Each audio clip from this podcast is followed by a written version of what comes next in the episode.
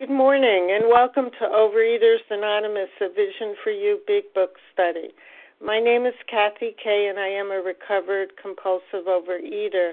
Today is Thursday, September eighth, two thousand sixteen. Today we are reading from the Big Book, and we are on page ninety-eight, the last paragraph. Today's readers are Esther F. on the twelve steps, Charlene G. on the twelve traditions, and reading the text are Sally A., Janice B., and Santa H. The reference number for yesterday, September seventh, two thousand sixteen, is nine zero six one. O A Preamble. Overeaters Anonymous is a fellowship of individuals who through shared experience, strength, and hope are recovering from compulsive overeating. We welcome everyone who wants to stop eating compulsively. There are no dues or fees for members. We are self-supporting through our own contributions, neither soliciting nor accepting outside donations. O A is not affiliated with any public or private organization, political movement, ideology, or religious doctrine. We take no position on outside issues. Our primary purpose is to abstain from compulsive eating and compulsive food behaviors and to carry the message of recovery through the twelve steps of O A to those who still suffer. Our sole purpose.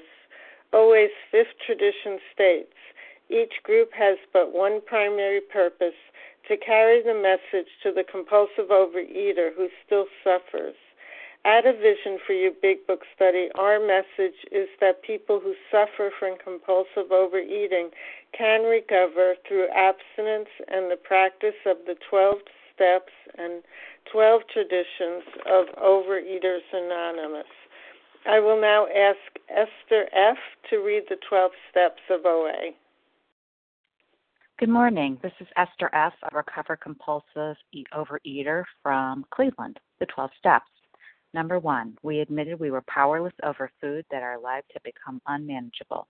Two, came to believe that a power greater than ourselves could restore us to sanity.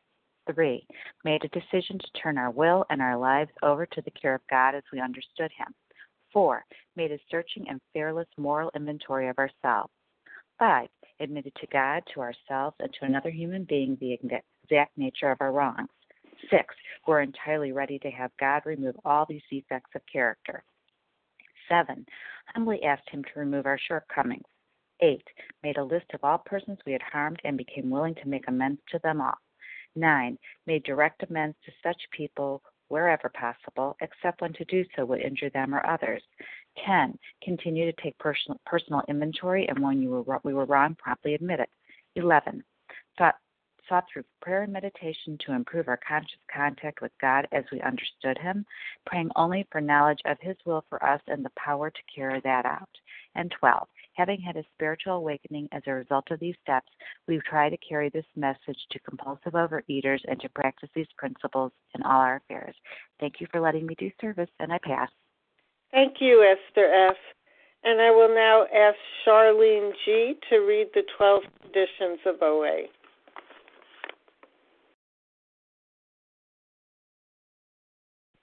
Press star one, Charlene.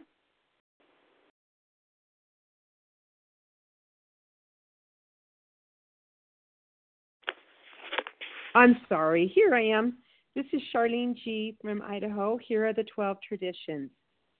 Number one, our common welfare should come first. Personal recovery depends upon O A unity. Two, for our group purpose, there is but one ultimate authority, a loving God, as he may express himself in our group conscience. Our leaders are but trusted servants. They do not govern. Three, the only requirement for O A membership is a desire to stop eating compulsively. Four, each group should be autonomous except in matters affecting other groups or O A as a whole. Five, each group has but one primary purpose, to carry its message to the compulsive overeater who still suffers. Six, an O A group ought never endorse, finance, or lend the O A name to any related facility or outside enterprise, lest problems of money, property, and prestige divert us from our primary purpose. Seven, every O A group ought to be fully self-supporting, declining outside contributions. Eight, Overeaters Anonymous should remain forever non-professional, but our service centers may employ special workers. nine. O A as such ought never be organized, but we may create service boards or committees directly responsible to those they serve. ten. Overeaters Anonymous has no opinion on outside issues, hence the O A name ought never be drawn into public controversy. eleven. Our public relations policy is based on attraction rather than promotion. We need always maintain personal anonymity at the level of press, radio, films, television, and other public media of communication. twelve. Anonymity is the spiritual foundation of all these traditions. Ever remind us to place principles before personalities. Thank you for your service, and I pass. Thank you, Charlene G. How our meeting works. Our meeting focuses on the directions for recovery described in the Big Book of Alcoholics Anonymous. We read a paragraph or two from the literature, then stop and share on what was read. Anyone can share, but we ask that you keep your sharing to the topic and literature we are discussing, and that you keep your share to approximately three minutes. Singleness of purpose reminds us to identify as compulsive overeaters only. Our abstinent requirement for moderators is one year, and for readers is six months. There is no abstinent requirement for sharing on topic. This meeting does request that your share be directly linked to what was read. We are sharing what the directions in the Big Book mean to us. To share, press star one to unmute. Once you are done sharing, let us know by saying pass, and then press star one to mute your phone. In order to have a quiet meeting, everyone's phone except the speaker's should be muted. Today we resume our study of the Big Book on page ninety-eight, the last paragraph beginning now the domestic problem, and I will ask Sally A. to get us started. Good morning, Kathy, and thank you for your service. Good morning, A Vision for You. It's Sally A. in New, in New York. Now the domestic problem. There may be divorce, separation, or just strained relations. When your prospect has made such reparation as he can do, as he can to his family and has thoroughly explained to them the new principles by which he is living, he should proceed to put those principles into action at home. That is, if he is lucky enough to have a home. Though his family be at fault in many respects, he should not be concerned about that. He should concentrate on his own spiritual demonstration. Argument and fault-finding are to be avoided like the plague. In many homes, this is difficult, a difficult thing to do. But it must be done if any results are to be expected. If persisted in for a few months, the effect on a man's family is sure to be great. The most incompatible people discover they have a basis upon which they can meet. Little by little, the family they The family may see their own defects and admit them. These can then be discussed in an atmosphere of helpfulness and friendliness. So again, I'm Sally A. in New York, and this is quite a pregnant paragraph about the family, the family after. Um, as we know that there's a there's a whole chapter written about the family after, and and.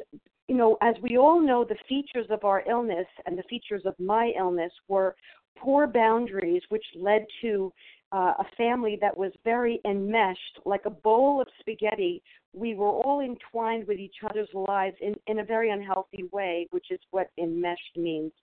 Poor judgment, um, which was a huge feature of my own illness, poor judgment, because I couldn't think straight. I was drunk on food. Isolation, full of fear. Impulsivity, lethargic on a regular basis. And so this leads to domestic problems and strained relationships. And for myself, yes, divorce. When your prospect has made such reparation as he can to his family, and this is step nine, and has thoroughly explained to them the new principles by which he is living, which, by the way, I didn't do a whole lot of explaining because my family had heard enough. Uh, so it, for me, it was more about this, this latter part of the sentence. He should proceed to put these principles into action because action does speak much louder than words. That is, if he is lucky enough to have a home, those family be at fault in many respects. And, and of course, if if I'm sick and I'm the mom, you know, and others, you know, there's lots of signs that say mother, the heart of the home. If I'm a sick person, odds are really high that my entire family would be sick. And in many ways, my children have a lot of these features of enmeshed and poor boundaries and expectations up the wazoo. Um, Okay, so he should not be concerned about that, and, and we shouldn't. We have to keep our side of the street clean. He should concentrate on his own spiritual demonstration. And here's a key sentence, a bottom line I like to, I like to say. Argument and fault-finding are to be avoided like the plague. It tells us this in many places. It speaks about not fighting. And why does it tell us this? On page top of sixty-seven, top of page sixty-six, uh, the ending of page one oh three. I'm not going to read those, but these are important places. It speaks about not fighting. We have to. And the reason it tells us that is because argument and fault-finding, that's the making of step ten. So I keep my mouth shut. I do a lot of pausing. And where I used to believe that I had this incredible spiritual discernment and that God put me on this planet to correct and to fix everybody around me because I was so all wise. Now when I see something, uh, when I see something that I believe is a fault of someone else's, Uh, when I see something that I believe is hurting that other person, instead of running and talking to them and telling them, I take the opportunity to pray for them and believe that God's timing is much better than my timing in making the correction of his children. In many homes, this is a difficult thing to do, but it must be done if any results. And here's a key word, results. What are they talking about? What results? But if it must be done if any results are to be expected. And I believe what they're speaking about here, the results that I'm finding as a recovered person, is a healing, healing of my relationships with my children and the people around me, and an emotional balance. If persisted in for a few months, the effect on a man's family is sure to be great. The most incompatible people discover they have a basis upon which they can meet. Little by little, of course, I'll end with this. Little by little, the family may see their own defects. The sick family may see their own defects and admit them. They might, they might not. That's not my business. My job is to pray.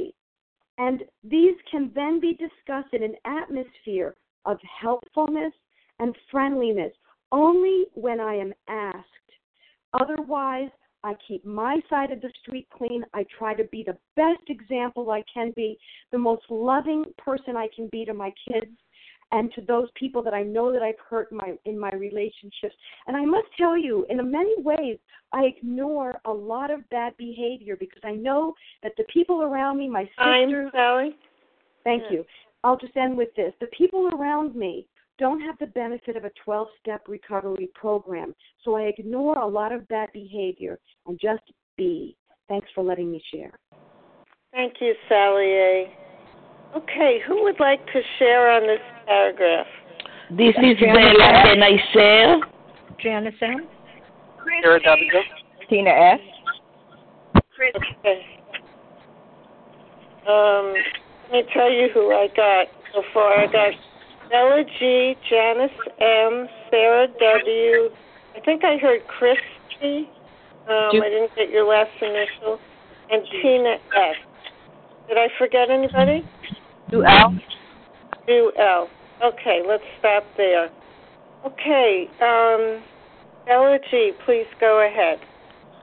Thank you. Good morning, everybody. My name is Bella G., and I'm a thankful recovered compulsive overeater. Thank you, Katie, for doing this service, and thank you very much, everybody on the line. Wow, such a wonderful paragraph. He should concentrate on his own spiritual demonstration. Yes, because this is the solution, and this is the all twelve steps, to be connected to God. And how I will be connected to God when I I will remember that I am powerless, step one. When I will remember that there is a higher power than myself.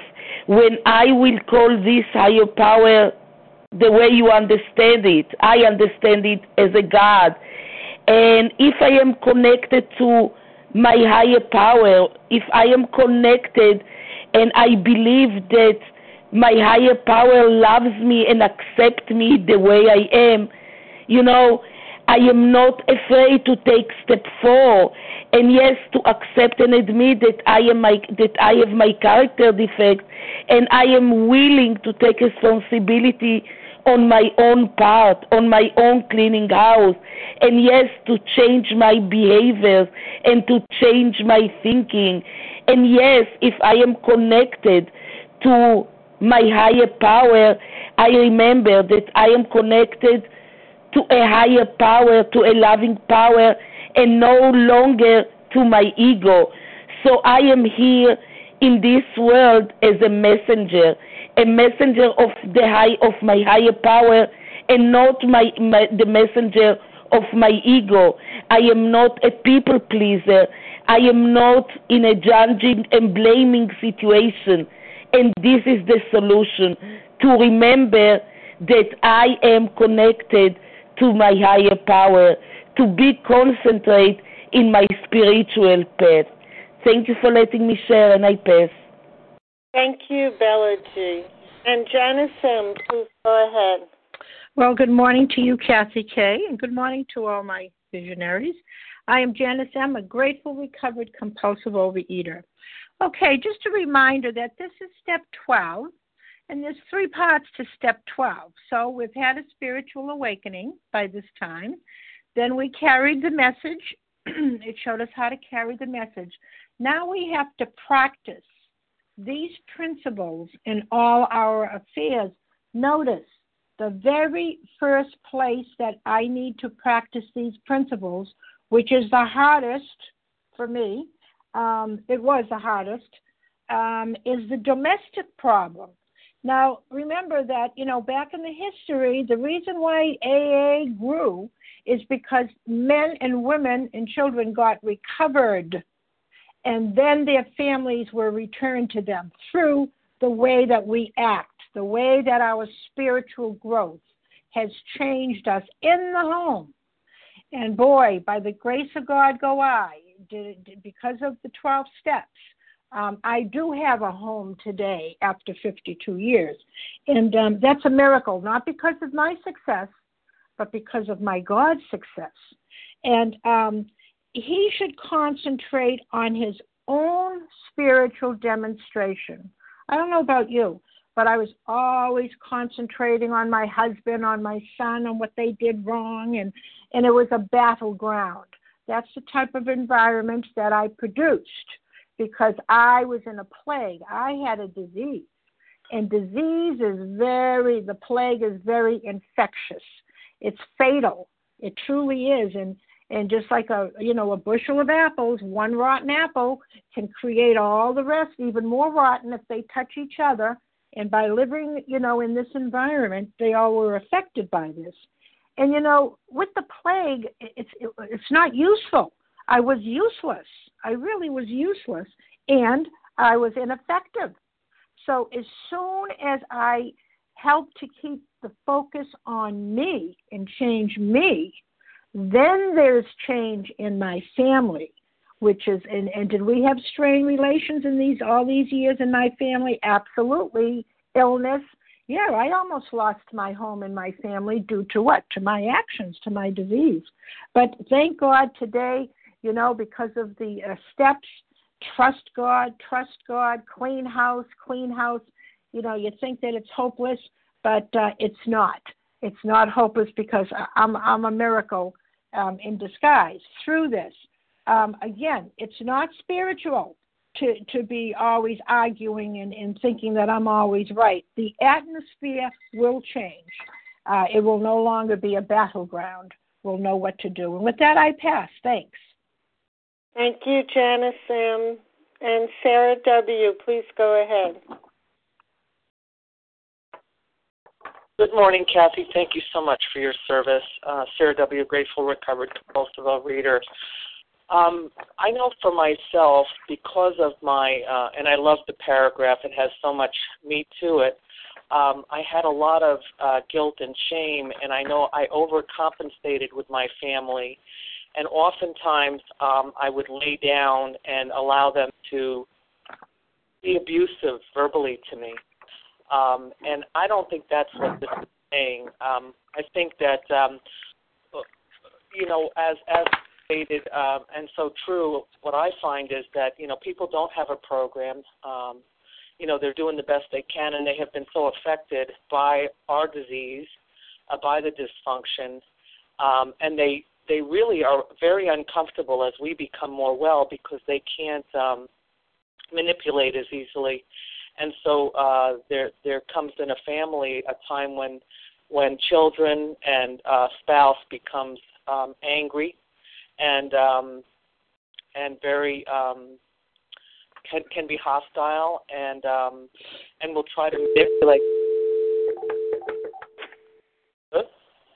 uh, manipulate us back into the old behaviors. So I have to discern what's my business, what's God's business, and what's none of my business. And continue to ask God to direct me um, as far as how I uh, react in um, situations, or instead of reacting, actually respond in a in a healthy and kind way. And at the same time, um, this is really about not only uh, not fault finding, but also uh, having a voice in a kind and loving way, stating truth. Uh, because there's no relationship if we don't, if we're not honest with people and we're not um, standing up for ourselves in healthy ways. And with that, I pass. Thank you. Thank you, Sarah W. Uh, Christy, can you give me the initial of your last name? Sure, it's Christy G. Okay, great. Okay, go great. ahead. Go ahead. Thank you. Christy G, recovered compulsive reader and anorexic from New Jersey. Um.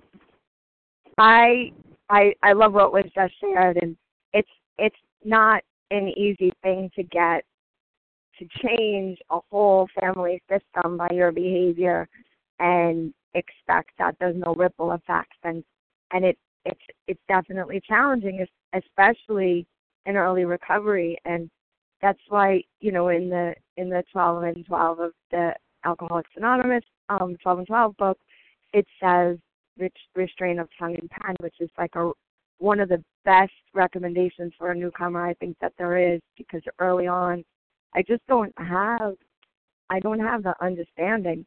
I don't, I don't have the right words. I, I need to do a lot of talking it through with recovered people, how to approach different situations as they arise with people in my family. And my old way was to fight. I mean, that, that was, That was the only way I knew how to communicate, was to argue and to blame, because I had to protect my own ego, and I'm not living on those bases. And it says that in this reading, that we're living on a different basis. We're living on a spiritual basis. And and so I'm really, um, I'm I'm hopefully waking up in the morning and and asking God to mold me and to, to help me to do His will and to be the person that He needs me to be. And and that is not of my own making. It's not what I think is the right thing to do. Oftentimes, it's very much the opposite, especially early on in the beginning. I'm starting to have the intuitive thought to know the next right thing, to have the intuitive thought to keep my mouth shut. And a lot of times, getting along with people is about keeping my mouth shut in the heat of the moment. And and really pausing and letting God speak through me when the time is right, and forcing solutions, solving problems, being in a rush to get things done, including communication with people, is the way I lived in self-will that was in ego and on my timetable. And I find that the timetable of the Spirit is, is much more relaxed, and and you know, it's it's there's no there's no um, ticking clock when it comes to recovery and and spirituality. That's what I find. And once we start, I start being mindful of the time. Like, I have to straighten this kid out before he goes to college. You know, once I start, you know, it, that's all me. That's all me. That's it's not my job. It's God's timetable in how my family works itself out. And with that, I pass. Thank you, Christy G. Uh, Tina S., please go ahead.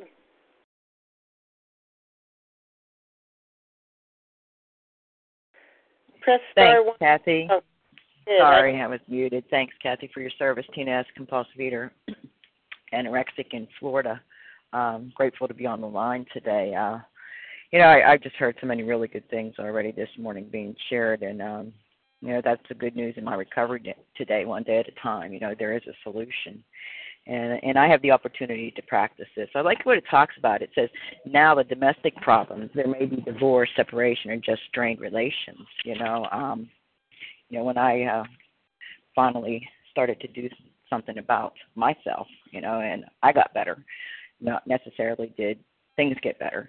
Uh, you know, I was ready to take um, responsibility for my life, you know, because there were times that, you know, and I'm not proud of all this, but there were times, you know, I've gotten into relationships so that people could take care of me, so that people could fix me. And, and so I wasn't in relationships for the right reasons. And so I had to come clean with some people. And, you know, it's not always easy. But the good news is, you know, it says, regardless of anyone, I can get well. You know, I can get well, and I can own my own. And, and it talks about the spiritual demonstration. It's not about my thoughts or my ideas about what I'm going to do, because I had a lot of those.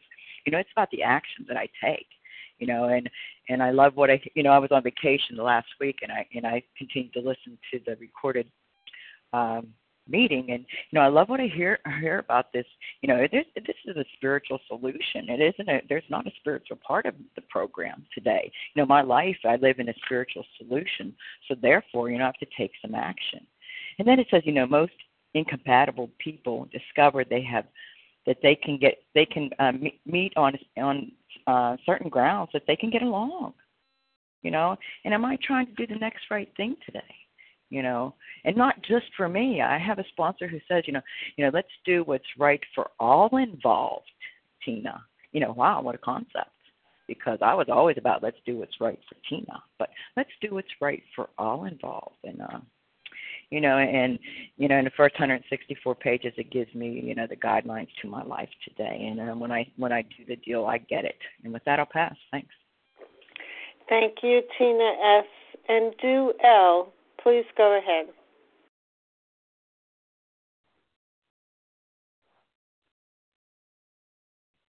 Press star one, Du.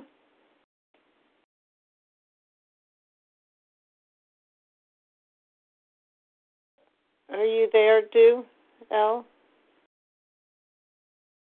Okay, perhaps she got cut off. Um, are there others who would like to share on this paragraph? This is Larry. Santa H. from Maryland.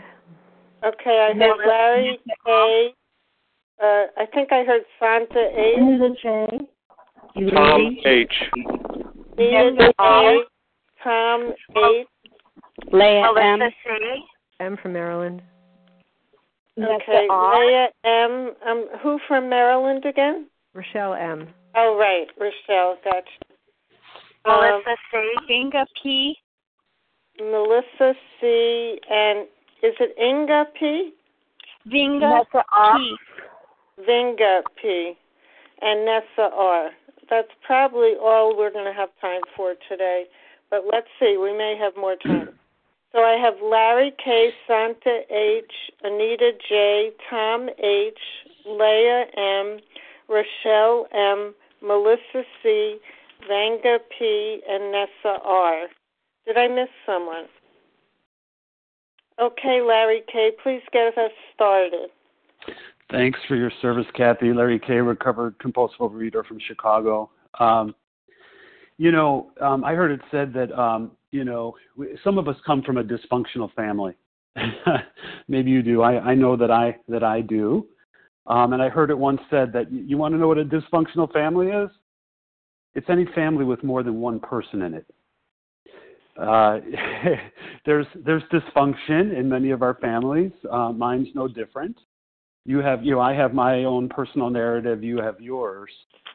I can tell you this, and I and I learned this in the in the paragraph that we that we're reading, is that see I, I can I can choose to respond differently within that family with more than one person in it.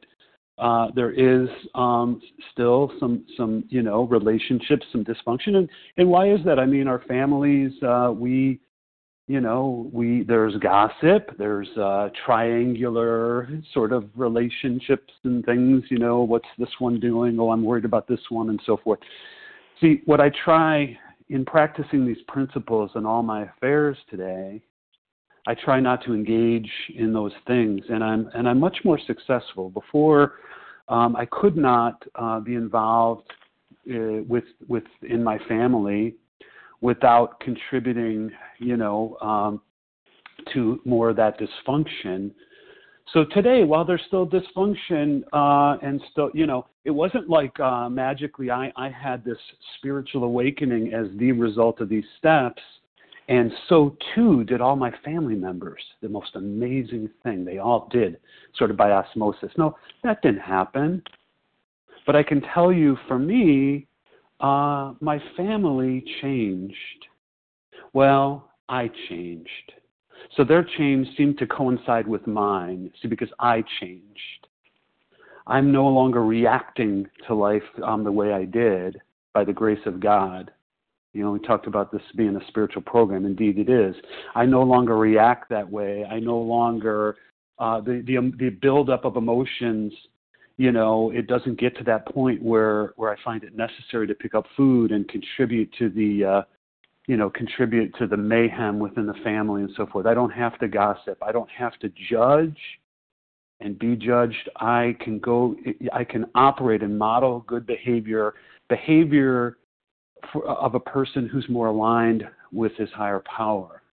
I can do that today. I can choose to do that today. But dysfunctional family, yeah, you got more than one person. Perhaps there's there's some dysfunction in your family. With that, I'll pass. Thanks. Thank you, Larry K. I just want to check, is Du L. back on the line? Du, are you here? This is this is Du. Can you oh. hear me? Yeah. Please go ahead. Awesome. Sorry about that. It's just like technical problems. Right. Good morning. My name is uh, Du L., and I'm a recovered compulsive overeater. And um, I did want to share on this. It says there may be divorce, separation, or just strained relationships. And, you know, when is the only time that uh, a person needs to go to their family and have this talk with them? Well, it's on step nine, because it says here, when your prospect has made such reparations, right, has made reparations, that's step nine, as he can to his family, and has thoroughly explained to them the new principles by which he is living. So this is going to be an ongoing process. It's going to be a demonstration of these principles. And we're we're cautioned not to mention their faults, to clean our side of the street first, and, you know, and to be in God's will, not to be in self-will. And it also calls us to be patient with the family, right? Just because we've gotten recovered and now everything, you know, everyone's supposed to fall in place with us. Well, that's not how it works, right? Um, you know, we're called to be patient. We're called to continue to demonstrate these um, these uh, principles in our affairs. And, you know, family may be difficult. You know, they might have their own faults, but we don't get to look at that. We get to practice ten, eleven, and twelve. You know, that's that's what we're called to. We're look, looking at our own faults. You know, um, we don't get into argument. We avoid argument, retaliation. We keep looking at how can we be helpful to the family. Because we got to remember, we're the ones who put the family upheaval. We were the tornadoes in their lives. Now the, the table has turned. We have recovered. Now we need to be patient with the families, not get into power struggles, and try to practice these principles. And it says, if I persist in for a few months, you know, the effect will be great on the family. And I remember, I'll share this one experience. Uh, I remember prior to coming to program, my son would get up every day telling me how much he hated me, how much he wished I was dead, how much he thought I was a horrible, horrible person. And when I did my step nine with my son, things started to change, because I promised him. I said, I want to be a better mom. And he says, what can I do better? And my and my son said to me, just heal, Mom, get better. That's what you can do for me. You know, you can get better, and I see you getting better. And one year later, you know what he said to me? I like this mom. I like the mom that you are compared to the mom that you were. And, you know, today we have, we don't have the best relationship, but we have a better relationship. And it's been, you know, six years later, and it's it's an amazing journey today, you know, that I have my son, I have a restored relationship with him, and, and I'm still working on it. And with that, I pass. Thank you, Du L. Santa H., please go ahead. Good morning, my fellow visionaries. My name is Santa H., a grateful, compulsive overeater, living in a solution one day at a time, calling in from New Jersey. Ah, so much was shared, and thank you all for your wonderful wisdom this morning. And um, I'm just going to chime in, probably not going to say nothing that was not already said, but just my own perspective and what was coming up for me as I was listening. Um, here we are in chapter twelve, I mean in step twelve, working with others. And up to this point, from my understanding of the reading, it was all about me getting to know me and changing me. And, and um, I got a, wa- a lot of wonderful practice of doing that here in the rooms of O A. And I'm so grateful for all of you that have helped me to, to grow up, because I really believe that I came in with what I now see as a, a disease of immaturity, and that I had to grow up. And so now um, I get to take all those one, these wonderful principles that I have learned and take it out into the community. And it starts in the home. And so now we talk about domestic problems. And so for me, um, I was one of those individuals, I like how Larry put it, dysfunctional family. I was in one that was full of denial and all distorted reality. Um, I didn't even want to accept that I was in a dysfunctional family for, for all my life, but now today I see that to be the case. But for me, the thing was is that I didn't know how to hold it in, and I didn't know when to let it out. And then when I let it out, it was at the wrong time, and I held it in with the time I should have let it out. And so this program has taught me how to how to manage that better. And that's what I love about Step eleven. This is, it is the spine of my program. It's what I call the power of the pause. So today, you know, I, I have all these wonderful affirmations to help me and guide me. And I love one of my favorite when someone in the program has shared with me, and I, and I keep it to my heart where it states, you spot it, you got it. So today when I see something in someone else, I'm realizing that I'm just a mirror. It's just a reflection of what I see in myself. And so I'm so grateful that now I can go into this, my program, and I can get centered and go within me and finding out what is going on with me, and so that I can raise my energy. And so now I look at myself today as my real responsibility to the, to the world, to my family, to the community, to everyone, is just to raise my own energy. And that's the best gift I can give to the world, and to avoid negative situations, negative people, and not judge them today, and not even try to change them, and just let people be who who they are today, and I be who I am today. And I'm just so grateful. Like it says here, I'm going to close with this on page ninety-nine, that I'm just sitting here smiling because it has come true for me, little by little. Uh, the family see their own defects and admit them. And today my family do see them, and so I'm still having to learn to still keep my mouth shut when they see them, and just be grateful for, for the growth. And with that, I pass. Thank you, Santa H. Um, Anita J., please go ahead. Thank you very much, Kathy, and all that shared ahead. Um, this is Anita J., uh, gratefully recovered out here in Massachusetts. Uh, it's interesting to me, we've, we've spent a lot of time finding out that there is a God, developing our relationship with him, working on ourselves, seeing us as we truly are or can be, what God wants of me, and um, then making the reparations. And now here we are continuing, because guess what? It's, it's living. I Now I have to live it. And there's one example that I, maybe my I had a son so that I would be able to continue to do ten, eleven, and twelve constantly because of him. And why? Not because he's a bad guy. Absolutely not. It's that he's me. He's me at the uh, showing a picture of what I was like. And in making my amends to him and continuing when I talk to him, um, what I said which is different from all the years of why don't you or this or that, was I regret. I regret the uh, example that I gave you on how to be a parent. And that's the other point. You know, he had two parents, but we're talking about me only, cleaning me up. And um, and then I shared, especially the one that's so painful now, is, you know, um, that I I had such expectations, and that I thought, I took a lot of psych courses in my life, but I never took child psych, because I thought as long as I do everything opposite of my own mother and father, my children will love me forever, and we will have a fantastic relationship. And his eyes widened, and he said, that's how I felt. And that's all. But the point is, then I said, you know, now I know all I was supposed to do was just love you. And that, that is now when I hear, when I, when you know, and he doesn't ask for my opinion. Mine is the last one he wants. And you know what? God has a plan for him. They're all wonderful people. And but looking at your, the ugly part of you, I wasn't totally. I was the best mother for reading stories. They wanted me to go and be the one in elementary school to read in the library. The kids wanted it.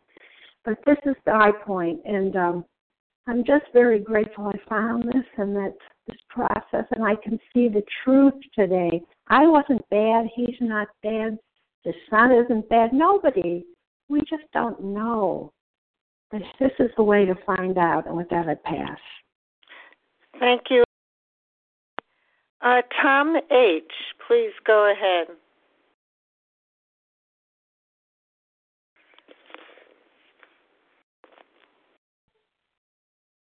Tom, are you there? Press star one.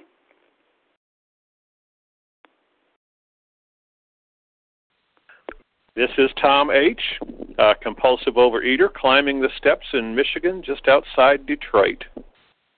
You know, these passages that remind me of how much I settled for predictability in my own disease. And the prediction was that things would get, and they did get worse and worse. And I have to think that uh, my family has probably fallen into the same trap of disease that I did. Probably all they've been wanting is predictability. And to me to come in and say, hey, now I've got this, it's great, it's wonderful, they're probably going to resent every word I say. And I know from splashing around in this Great Lake State in step four, I'm getting a sense of what resentment can do. And that uh, I have to give the example, but even more so, give the time so that they can get and identify their own resentments.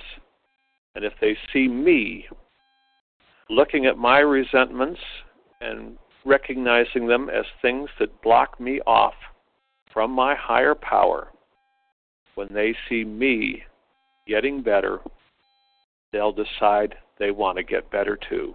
And with that, I shall pass, and thank you. Thank you, Tom H. Uh, Leah M., please go ahead. Thank you so much. He should proceed to put those principles into action at home. He should concentrate on his own spiritual demonstration. Argument and fault-finding are to be avoided like the plague. Um, yeah, you know, uh, there's a long period of reconstruction ahead. Um, when we're dealing with families, you know, the Big Book teaches that elimination, you know, cessation of drinking, of, of binging is, is but the first step away from a highly strained, abnormal condition. And that was certainly true, you know, for me. And, um, you know, I had to realize that my behavior had aggravated the defects in other people. You know, in my case, it was nineteen eighty-seven. I was married for less than a year, um, and, you know, there were talks of divorce due to my illness, due to my inability to cope with life. Um, it wasn't a pretty picture. Um, you know, after going through this process of the steps, you know, there was, it's a lifetime occupation, because more than my compulsive overeating had to be arrested. My whole philosophy of life, my ideas, my core belief systems, my attitudes had to be confronted and overhauled. And of course, uh, steps four through nine, inventory process, began that examination. But of course, it continues. It always continues in step ten, which is a daily inventory of examining my attitudes. And these twelve steps are designed for living. They teach someone like me, who had no tools for living other than a fork, knife, and a spoon. They teach someone like me how a human being should live, because the program of recoveries enabled me to live by these principles to the best of my ability, one day at a time, and that allows, to the best of my ability, peace and contentment. Because, you know, argument and fault-finding, anger in a marriage is like uh, what the iceberg was to a Titanic. It just chips away at any, uh, you know, any structure. So the spiritual work of me today, you know, is, is to train my face to smile despite what's going on under my roof, to restrain my tongue from making negative remarks, despite sometimes uh, maybe an overstressed husband, to uh, drill my mind in judging others favorably with love and tolerance, because peace in the home can only be made by those who are peaceful. So, you know, I've been blessed with a program of recovery.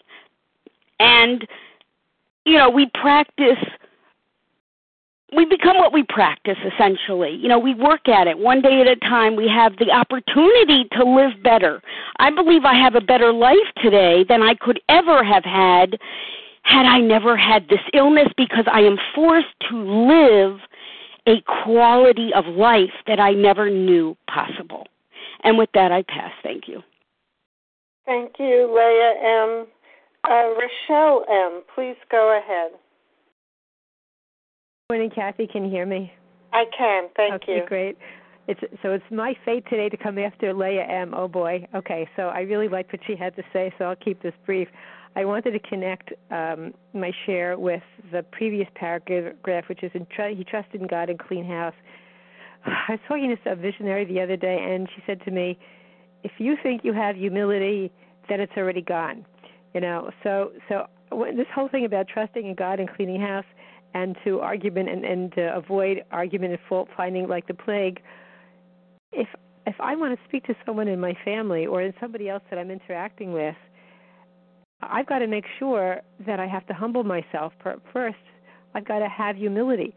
By the time I get that humility, the opportunity to fault-find, it's gone.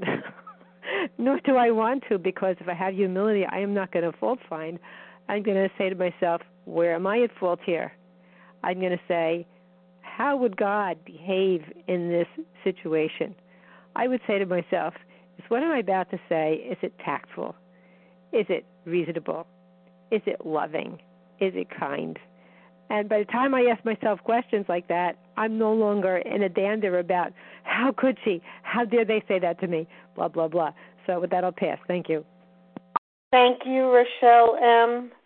Melissa C., please go ahead. Hi, good morning, Kathy. Good morning, everyone. It's Melissa C., recovered compulsive overeater in New York. Um, you know, it's just, I have such gratitude that um, I, I have recovery, and that, um, you know, my family is relatively young. I have um, a teenage daughter and a younger son and a husband, and thank God that I got recovered before it all became destroyed, because I, I definitely think I was on that path, and um, you know, but this is the work that I need to continue for a lifetime, because um, fault finding, you know, that's like, um, God, that muscle, um, that's got great muscle memory. And so it's really easy for me to find fault with everybody else. And um, I open it to happiness, um, you know, and to, and to remain recovered. I don't want to return to the food. And, you know, if I keep my eye on um, being right, you know, Um, I have no other solution but, but to return once again to the food, because I have a un- unfortunate view sometimes that um, I can see what's not perfect, you know, and um, guess what? It's really me that's not perfect too, you know, not just the people in my life, but, but all of us. And, um, you know, I I have two choices. You know, I can be happy or I can be light. And um, I want to be happy. And so, you know, there doesn't have to be a winner, and especially in a marriage and in a family. There's no victor here. If, if someone's losing, we're all losing. And um, so, you know, I, I thank God I have this fellowship for support, because when my eye gets critical and I start seeing my family's imperfections, um, I have a fellowship. I have people I can turn to that remind me once again, what's your part? You know, what can really fill you? You know, it's not this notion of a perfect family. It's, um, you know, it, it's a connection with my higher power. And um, and I, you know, I can model being a recovered person. I have that, um, I have that charge, you know, in my family. And if I want everybody to improve, um, you know, it starts with me. Thank you. That I'll pass. Thank you, Melissa C. Uh, Vanga P., please go ahead. Thank you, Kathy, for your service. Good morning. Uh, my name is Vanga P. I'm a recovered compulsive overeater in Minnesota. Um, it says uh, when your prospect has made um, well, Um, has made such reparations as he can to his family and has thoroughly explained to them the new principles by which he is living. Um, when I first came into O A, I told my husband what I would be doing, that I would be following a new food plan, I would be eating differently, and I would be trying to live differently. And it, it proved to be very helpful to have had that conversation with him.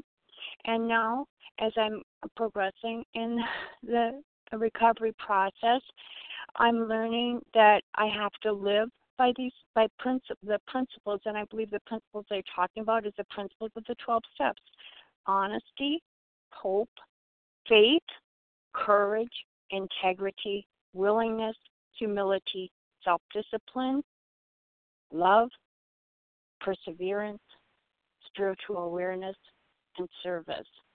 And these are principles that I I was not living before, and I was living um, only to satisfy my own needs. And I've um, I lived homeless for a while. I lived in the um, Skid Row in Los Angeles, and so it, this disease can take us to the lowest, lowest of all bottoms. And um, but I I'm not saying this to judge myself. I was a broken. broken little girl who had determined at a very young age to take care of myself. And uh, so in the process of doing that, I hurt a lot of people and stepped on a lot of toes because I, I didn't care who I hurt. I just had to take care of myself. And um, so it's kind of sad, but it's just the way it is. And now I've been given the opportunity. I've been given a home. If it says here also, Um, if he is lucky enough to have a home, and I'm very aware of how lucky I am to have a home, because um, it's just it's it's truly a gift. It's a gift from God, a home, and and people who love me now, who are accepting of me, and who are very grateful to see this change. Um, in my home, um, we used to. be arguments all day long. I've been only married fifteen years, but we used to be arguing all day long. And most, and in the process of the program, I've learned that many times those arguments were caused by myself, just wanting some drama in my life.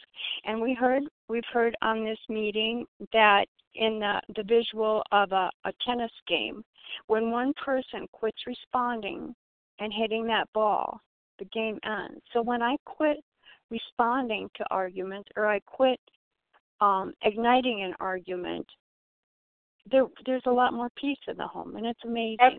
I'm very thankful. Very thankful. Thank you. I guess. Thank you, Vanga P. Uh, Nessa R., can you limit your share to two minutes as we're coming to the end? Thank you. Nessa R., press star one. Hi, okay. I'm here. Hi, good morning. Um, Nessa R., recovered in Toronto, Canada. Um, don't fight. I have this uh, two words written in very big bold letters in my um, on the margins of my big book, and that it has been uh, very, very beautifully shared. Uh, references to not fighting and arguing are um, all over the big book. I'm not gonna go through the pages. Um, you know, when I was in the disease, um, and so solely focused on what I wanted, you know, my selfishness, my self will run riot. It was just rampant, and my only focus was to impose my will on everybody around me. I criticized, I nagged, I played guilt trips, I yelled, I argued, um, I fought. And as a result, I, you know, my relationships suffered. I really damaged my relationships. Now in recovery, my focus is on rebuilding those uh, relationships, and therefore I have to practice the opposite. However, you know, there are times when I revert back. You know, I, I haven't turned into into into uh, into a perfect being, into an angel or whatever. And you know, I had a very painful reminder of that this past Monday, where I had a this idyllic afternoon of family bonding and bliss um, over over gardening. You know, time spent with my family. You know, the problem was I was the only one who really wanted to do that, um, and I reverted back to the nagging and guilt tripping and, and all that kind of stuff, and you know, I just I just wreaked havoc um, in the afternoon. And you know, the, what I failed to do was to pause to take my, my spiritual thermometer, my spiritual temp- temperature, I mean, um, and you know, you know, notice my, my selfishness back at play. You know, so that I could step back and say, well, you know what, like, you're really being selfish here. Nobody really wants to do this. Um, and, of course, I have made amends. But um, my focus now really is in repairing those relationships, showing uh, my loved ones um, over whom I've trampled these, these past few decades, you know, that I love them, to show them patience, acceptance, uh, consideration, you know, not just imposing my will. And it's an everyday work. I mean, as has been said, it's a long period of reconstruction ahead. That's and it's our, could you wrap up, please? Yes, I will wrap up.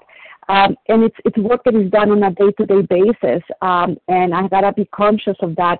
Uh, don't fight. And I pass. Thank you. Thank you very much, Nessa R. Thank you to everyone who has shared. It's now time close the first hour meeting. Please join us for a second unrecorded hour of study immediately following closing. We will now read from the Big Book on page one sixty-four, followed by the Serenity Prayer. Janice B., would you please read A Vision for You? Yes, thank you. This is Janice B., recovered compulsive overeater in Vermont. Our book is meant to be suggestive only. We realize we know only a little. God will constantly disclose more to you and to us. Ask Him in your morning meditation what you can do each day for the man who is still sick.